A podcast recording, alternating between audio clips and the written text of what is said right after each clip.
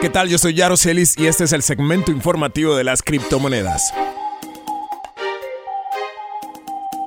Bienvenidos a todos a este segmento informativo de las criptomonedas. El día de hoy les vamos a enseñar cómo abrir una cuenta para empezar a comprar Bitcoin o cualquier otra criptomoneda que ustedes deseen. Es muy sencillo, lo que tienen que hacer es abrir una cuenta en una casa de intercambio virtual y ahí podrán ustedes intercambiar su dinero, lo que le dicen el fiat money, por Bitcoin o cualquier otra criptomoneda. Existen muchísimas casas de intercambio virtuales, pero hoy propósitos de este segmento informativo me voy a concentrar solamente en tres. Así que comencemos. La que está en la posición número 3 se llama Coinbase. Puedes visitar esta plataforma de intercambio entrando a la página coinbase.com.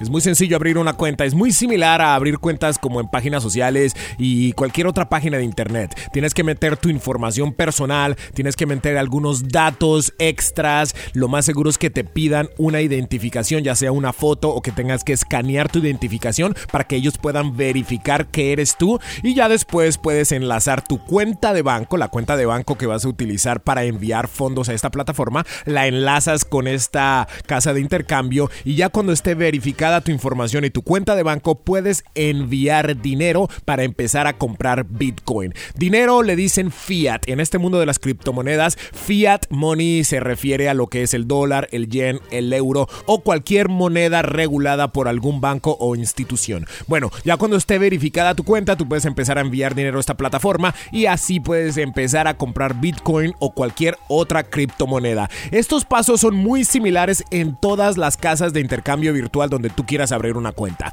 Así que vamos a hablar de las ventajas y desventajas de estas casas de intercambio. Coinbase es la más fácil de utilizar, ya sea en su plataforma de internet o en su aplicación. Tiene una aplicación para teléfonos Android y para teléfonos iPhone, que también es muy sencilla de utilizar. También tiene una wallet integrada en la aplicación y en la página de internet. Lo que es un wallet es una cartera donde tú puedes guardar de manera muy segura todas tus inversiones en las criptomonedas. Y también puedes depositar dinero directamente de tu banco o puedes hacer una transferencia cuando quieres enviar cantidades muy muy grandes o cantidades mayores.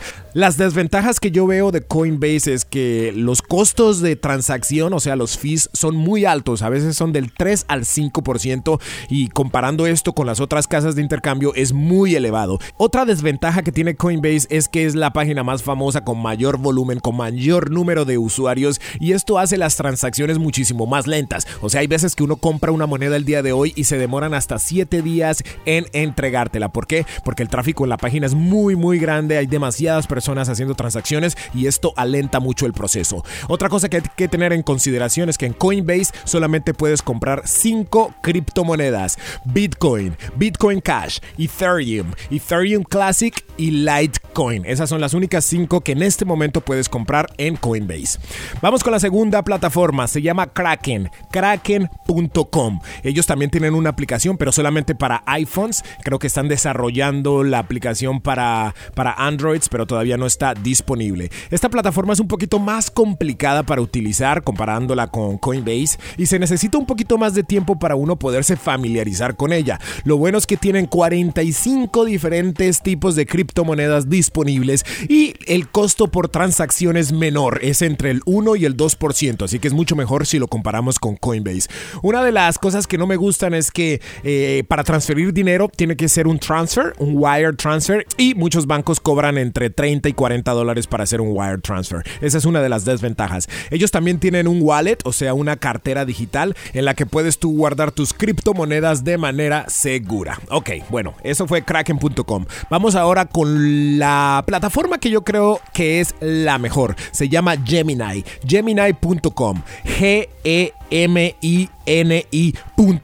Una de las ventajas es que el costo por transacción es bastante bajo, es menos del 1%, así que creo que es la mejor en el mercado en ese aspecto. Otra ventaja es que se puede hacer depósito directo a esta plataforma o si quieres enviar cantidades grandes lo puedes hacer por un wire transfer, así que tienes las dos opciones. Una desventaja es que solamente tienen dos criptomonedas disponibles, Ethereum y Bitcoin, así que si solamente te interesa una o dos, creo que Gemini puede ser la mejor solución. Y no, no tienen cartera para poder guardar tus criptomonedas. Cuando las compras en esa página tienes que transferirlas a otra cartera digital. A mí lo que me gusta es que es muy fácil de utilizar, eh, siempre responde, ¿por qué? Porque el tráfico, el volumen de usuarios es menor comparado con las otras dos y que el costo por transacción es bastante bajo. Así que esas son las tres. La número uno, Gemini.com, la número dos, Kraken.com y la número tres, Coinbase.com.